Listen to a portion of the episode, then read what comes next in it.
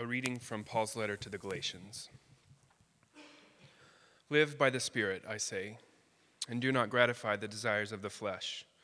For what the flesh desires is opposed to the Spirit, and what the Spirit desires is opposed to the flesh. For these are opposed to each other, to prevent you from doing what you want. But if you are led by the Spirit, you are not subject to the law.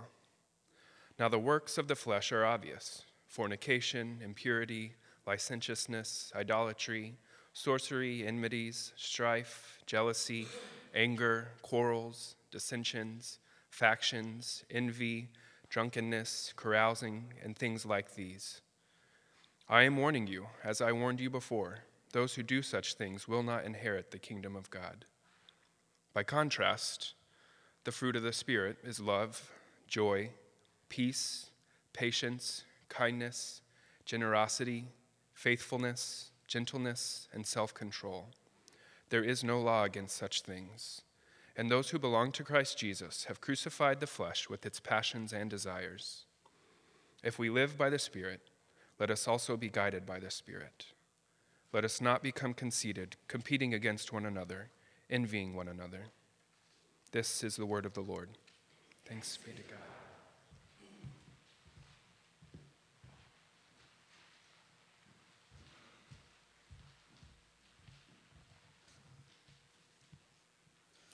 Hear the gospel of our Lord Jesus Christ according to John. So Jesus said to them, Very truly, I tell you, unless you eat the flesh of the Son of Man and drink his blood, you have no life in you. Those who eat my flesh and drink my blood have eternal life, and I will raise them up on the last day. For my flesh is true food, and my blood is true drink. Those who eat my flesh and drink my blood abide in me, and I in them. Just as the living Father sent me, and I live because of the Father, so whoever eats me will live because of me. This is the bread that came down from heaven, not like that which your ancestors ate, and they died. But the one who eats this bread will live forever. He said these things while he was teaching at the synagogue at Capernaum. When many of his disciples heard it, they said, This teaching is difficult. Who can accept it? But Jesus, being aware that his disciples were complaining about it, said to them, Does this offend you? Then what if you were to see the Son of Man ascending to where he was before? It is the Spirit that gives life, the flesh is useless. These, the words that I have spoken to you are spirit and life. This is the gospel of the Lord. Let's uh, pray together. Father in heaven, we ask that as we think about these words of the apostle um, to the Galatians, that you would help us to understand how we might uh, inhabit this struggle between flesh and spirit in a way that brings you honor and glory. So, would you, would you meet us in these texts of Scripture this morning and help us to know how we might apply them uh, to the way we live life? In Jesus' name, uh, amen. So uh, I think it was just a couple of weeks ago that uh, Uma Thurman was asked to respond uh, for her response regarding the uh, the Harvey Weinstein sort of allegations of sexual misconduct. Maybe some of you saw this; it was a little bit of a viral excitement in the social media world. Um, and and in this interview with her, if you watched the clip or you saw the clip, she basically says this. She says, "quote I I don't have a tidy soundbite for you." Because I am not a child, and I've learned that when I've spoken in anger, I usually regret the way I express myself. And so I've been waiting to feel less angry. And when I'm ready, I'll say what I have to say.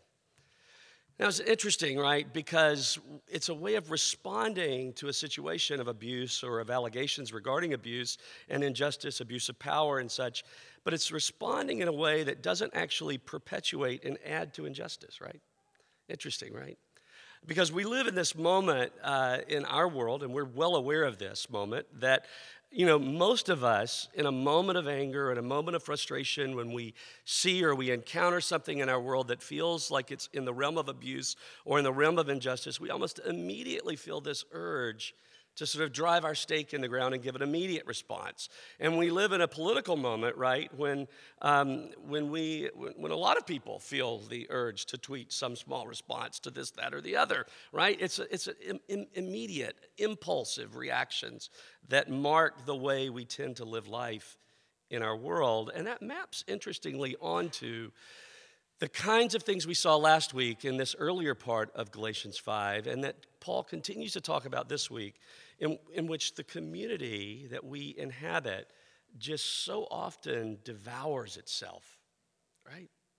It's not promoting peace, it's not promoting justice, it's devouring and just falling apart and falling apart. Now, the verses that we just read from Galatians, Paul seeks to enlarge our imagination for the way you and I will live in this world right? He's, he's moved through his argument in Galatians about law, about the past, about Jewish Torah, and he's talked about the beauty of the gift of who Jesus is, the gift of the Spirit.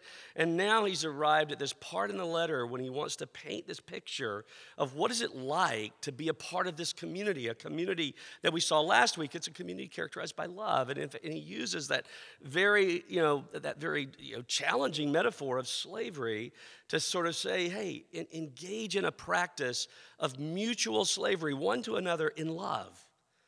That's the mark of the Christian community, of what life with one another should look like. We are leveraging our value and our worth toward the need and the good of our neighbor rather than toward ourselves.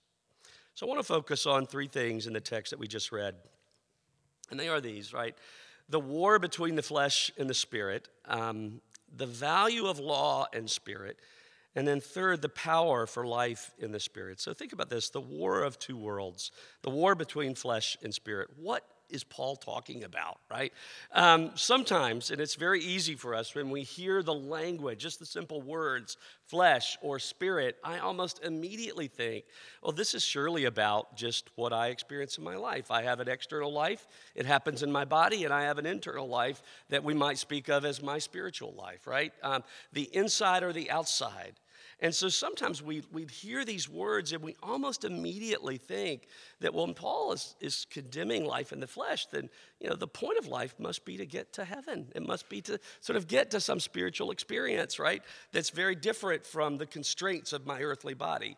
And most of us have sort of gone through phases where you read the scripture and you think that's what Paul is talking about. But I don't think that's what he's talking about at all. Because as we've been reading through Galatians, what do we discover? Paul cares a lot about the way this community actually lived its life in an embodied way with one another. The provocative moment, right, has to do with things like circumcision, and it has to do with, with particularly what that means for the way the community gathers together to eat a meal together, or the way they live in a segregated way, one from another, right?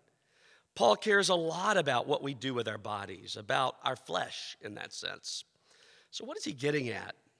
I think the flesh, as Paul is using it here, has to do with bodily and earthly life that is lived apart from God in a destructive way with neighbor. So, Paul seems to be thinking about the brokenness of human life and the way in which the sinfulness of human life sort of leads us to live in an embodied way, in a very broken and destructive way with one another. So, think back to these stories that are in, in our papers and in the social media about all these emerging stories of sexual misconduct, right? Uh, we are in you know, a few months in which these stories are just being talked about over and over again. And some people are, are sort of becoming, beginning to say, you know, women in particular saying, hey, this happened to me too. In other words, we recognize these stories of sexual misconduct as what? As misconduct. And so you can think about the famous ones. You know, there were new ones this week, right? And you can think about the private ones, the ones that haven't even been mentioned, or maybe the ones that you know about that relate to your own life or your own experience in the world. These stories of men leveraging their relative power toward themselves when it comes to sexual desire and the women or the men that are around their lives. We recognize that there's something wrong about that. these are the works of the flesh that Paul is talking about. It's not abstractions, it's stuff that happens in our world that we could easily point to and say, boy, that's destructive. Boy, that's harmful. That's painful. That's abusive, right? This is a way of working out and living with desires and other people in a way that creates and sustains inequalities and injustices and abuses. And so Paul gives us a little, a little list, a little laundry list here, right? He gives us these words fornication, impurity, licentiousness, right? Idolatry, sorcery, enmity, strife, jealousy, anger, quarrels, dissensions, factions, envy, drunkenness, carousing, and the catch all, things like this. Paul wants us to understand that this whole sort of list of things, these ways of being human with one another, they don't belong to the kingdom of God. They don't relate to a world of justice. They don't relate to a world of beauty and goodness and truth as God imagines it for our world. And there are many other things that Paul could have loaded into that list, but here's the problem with lists we don't live with them well, right? We read, and we've grown, if you've grown up in the church, you know more of the history of this, but you know, we read these laundry lists of sort of, of um, of, of, sins, right? And, and we, we don't live with them well. We almost immediately, what do you want to do? You begin to point the finger, right? You begin to say, well, yeah, those people out there, wrong. And the people in here, right. Or maybe you think about people that you know that are stuck in these spaces, spaces of life, right? Maybe even some of the things on this list. You know, it's the way you live with your sexuality, the way you live with just desire in general, the way you live with pleasure, the way you live with relationships are they characterized by anger and quarreling? The way you live with, um, with uh, successes or the success of another. Do you envy the success of another? Have you ever envied the success of another? Have you ever compared your story in life to the story of a friend or a neighbor or a colleague or a brother or a sister or a mother or a father or just on and on and on, right? Paul is talking about ordinary things that everybody in the congregation in Galatia could sort of say, yeah, that's destructive. And not only inside of the congregation, but he's giving us a list of things that many of the people in his day outside of the church could have said, yeah, that's destructive. But we're powerless against those things. And the laws that we create very often are meant to sort of target some of those things because what do we want to do? We want to limit their destructive power in our lives and in our world. We, we want to limit abuse, and that's a good thing. But Christians don't always live with these laundry lists well because we want to label people. In other words, we want to start using these lists as just more law. But that's hardly the point that Paul is getting at here because Paul is describing this war of the worlds the world that is, that is a world of brokenness and abuse and injustice and inequalities across all spectrums of life. And the contrast is this world that God is bringing through Jesus, a world of justice and goodness and truth and beauty, this world of the Spirit. Paul pulls this list together out of his culture. Most people could agree that these ways of living with sexual desire or pleasure or religion or relationships or success or alcohol were very selfish ways of living with many of these very good things that God has allowed human beings to enjoy. Paul says here, I think, for us to sort of take stock so maybe there's a space to do that audit of our own lives and say, you know, when I look at the trajectory of my life, or I look at the work of my life, or the fruit of my life, the things I actually embody in life, where, which world do I find my feet in, right? And if, if you're honest, you're going to say, well, my, I feel like my feet, it's in both of these worlds sometimes, right? Because that's the point. It's a war, it's a struggle. We're born into this world of brokenness and we inhabit it and we are inhabited by it and we perpetuate it.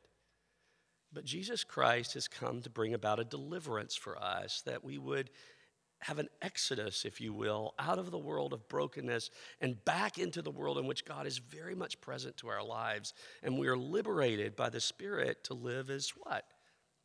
Beloved children of God who cry out to God as our Father. The contrast here is the world of the Spirit.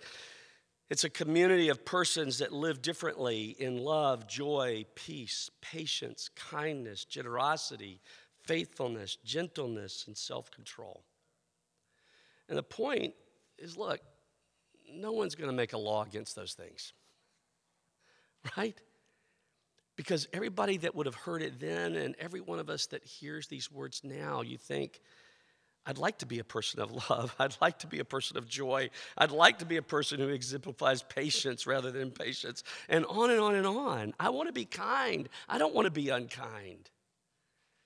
So you're hearing these words, these virtues, and you're thinking, yeah, there's no law against these virtues. In fact, it would be really nice to inhabit a world in which those virtues ruled the day.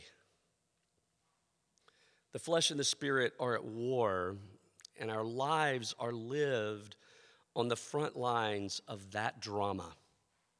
And we feel it. I feel it in my own life. You feel it in your life. Some days you feel stuck. Some days I feel stuck, and I wonder is my foot ever going to get out of this other world that feels so broken and so deadly, right? Have you ever felt that?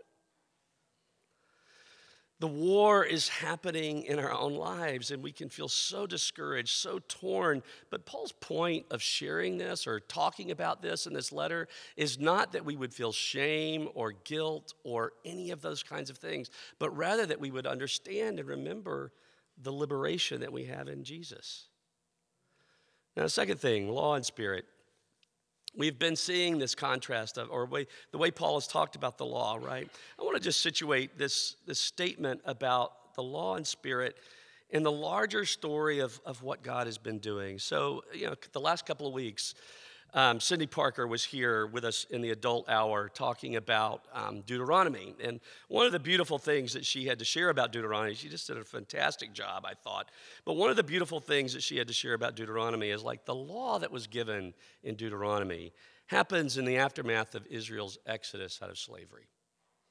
So imagine yourself a slave, and you've lived under the oppression of some regime and you're liberated from that. You're freed from that. You move out of that. You move into this new space, and someone says, Hey, start a new world, start a new society, start a new community. What do you know about being in community with one another? Mostly negative stuff, mostly stories of abuse. Mostly stories of power used very poorly in the world. Mostly stories of power or persons of relative power sort of looking down the food chain and demanding things of you. And so the law that God gave Israel was a vision statement, Cindy said. It was essentially a statement of, of sort of what could life be like? And how will you not live and replicate over and over again the abuses of a regime that you experienced in that space of slavery in Egypt. So the law was a vision casting type document, she says. Paul has told us that the law, in all the ways in which God's people historically riffed on its meaning and its application through their history, was not the final vision of what God wanted for his people. That Jesus is.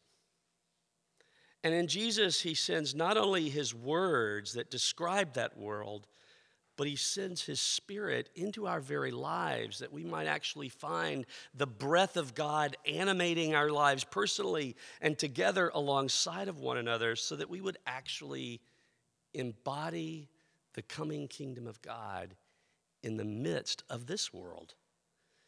Jesus' gift of the Spirit is Paul's answer to Moses' gift of the law.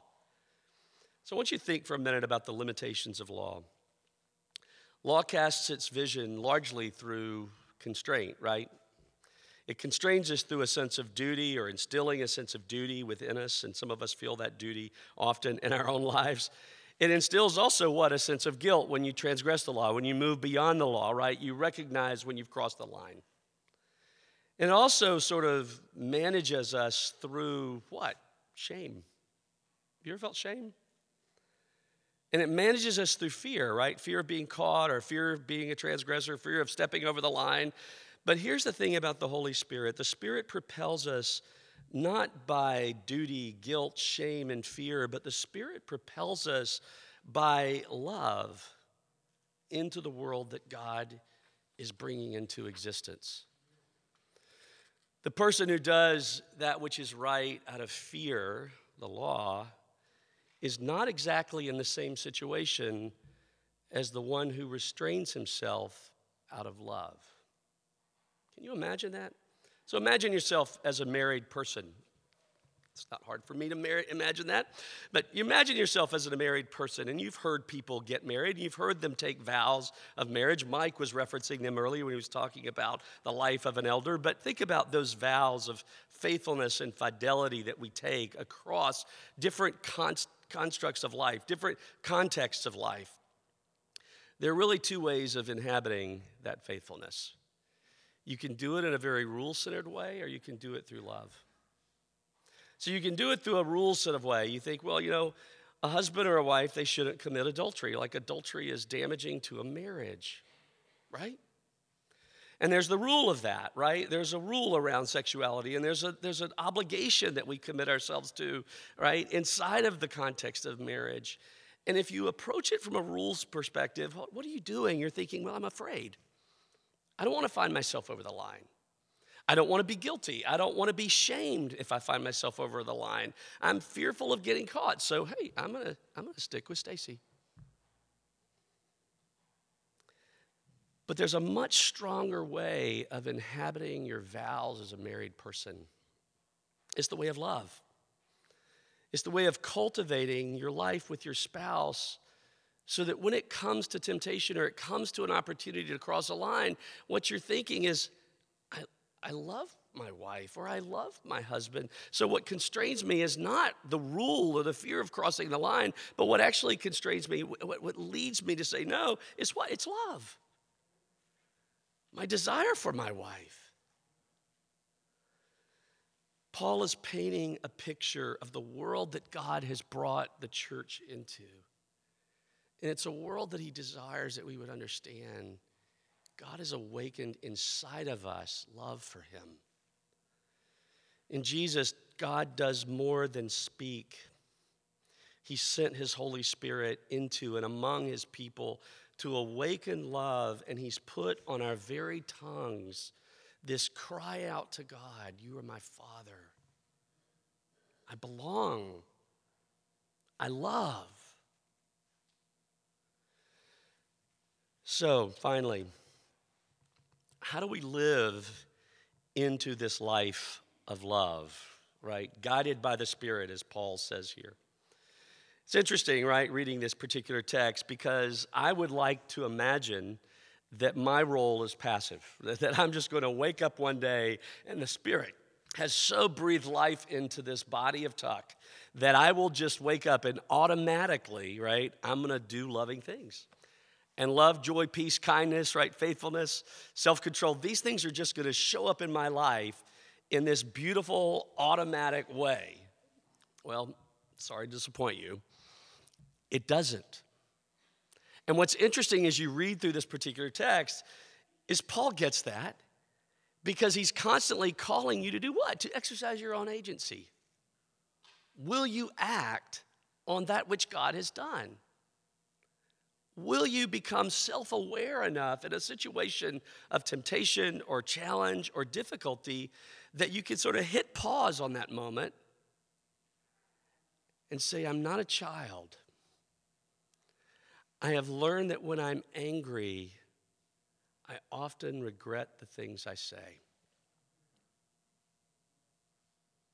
And you hit pause and you call to mind this beautiful picture of the world of the Spirit that Jesus Christ has liberated you to live in, and you go there. You keep in step with the Spirit, you're guided by the Spirit. There's an activity that's involved in being a Christian.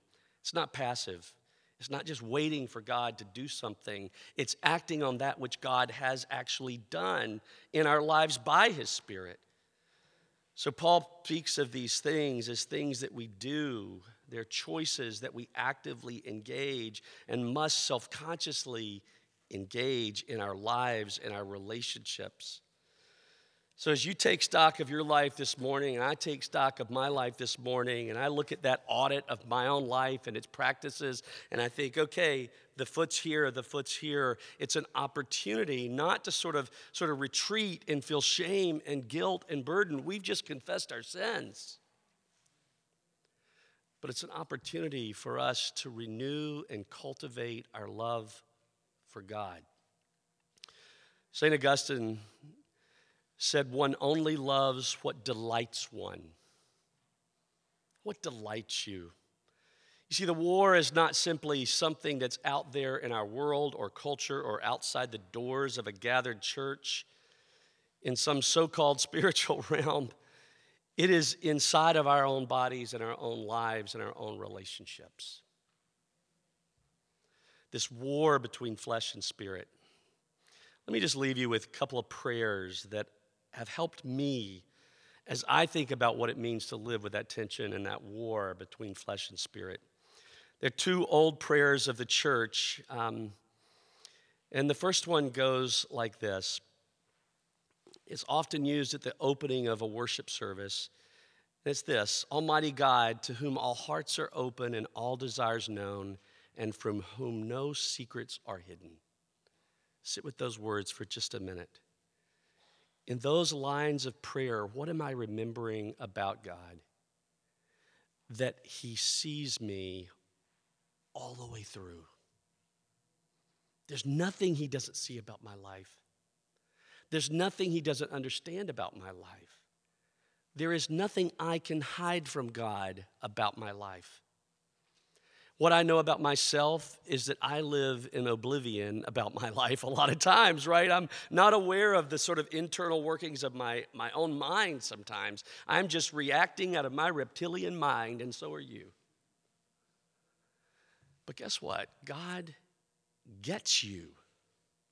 And He knows things about your life that you're not even consciously aware of.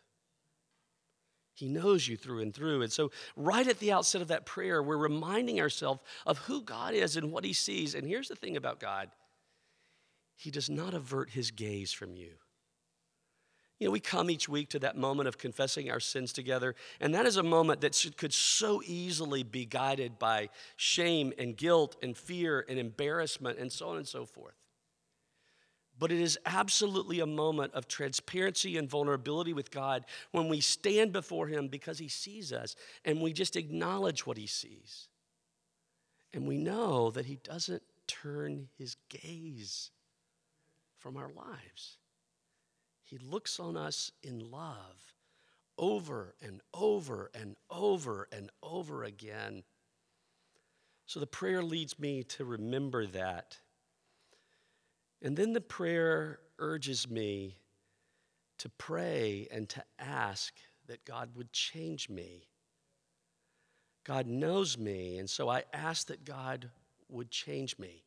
The prayer continues this way We ask God to cleanse the thoughts of our hearts by the inspiration of His Holy Spirit to do something, in other words, about this war within me. I appeal to his power. I appeal to his spirit to engage the conflict within my own life. And then I ask that I might perfectly love him and worthily magnify his holy name through Christ our Lord. In other words, Lord, I want my life this week to line up with the kingdom of God. One more prayer to leave you with. And this is a prayer that's very often prayed in the context of the Lenten season of the church. And it goes like this Almighty God, you alone can bring into order the unruly wills and affection of sinners. So grant your people grace to love what you command and desire what you promise. Sit with those words for just a moment. When I pray that prayer, I'm acknowledging that very often my own loves are messed up. I don't love what God says. I don't love to read His Word the way I ought to read His Word. I don't love to hear what God might think about this, that, or the other. I much prefer my own thoughts or the things that have become comfortable to my life rather than the things that God has to say. And so, right at the outset in that prayer, I'm saying, God, I've got a problem with my love. I love the wrong things. So, would you teach my heart to love what you command? And then the second part, to desire that which you promise. In other words, I recognize that I've lived my human life in a way that has fanned the flames of desires so that maybe some desires are inordinately moving in one direction rather than another. There's not balance, there's not a wholeness to the way I desire things about being human. And so I appeal to God to awaken in my heart and in my life a desire for the things that He promises His kingdom, the world that He's bringing. So we ask God to intervene in our life in the space of conflict by His grace, to order our loves and our desires so that we would grow up into the likeness of Jesus, and we would do that audit tomorrow and the day after and the day after, and we would find that our foot is indeed inside of this world of the kingdom of heaven. That these virtues, that there are spaces in which I can say, yeah, I, I, I did love. How amazing is that? I did act on love. I did act in joy. I was patient in that moment, I, and, and so on and so forth. How are you inhabiting this struggle? Between flesh and spirit. Our hope is that God is near our lives to deliver us so that we embody in our world a very different way of being human. In Jesus, the Word became flesh. And I think very much so in the church, God still intends that the Word would be made flesh, our flesh, and the way we love, and the way we act, the way we relate to God, and the way we relate to neighbor, and the way we relate to our stuff. Let's pray together. Our Father, we ask that you would be with us as we think about our lives as we live in this war between spirit and flesh. And would you remind us of the great love of our Savior? In such a way that love would be awakened within us. And we would find ourselves loving those things that you command and desiring those things that you promise.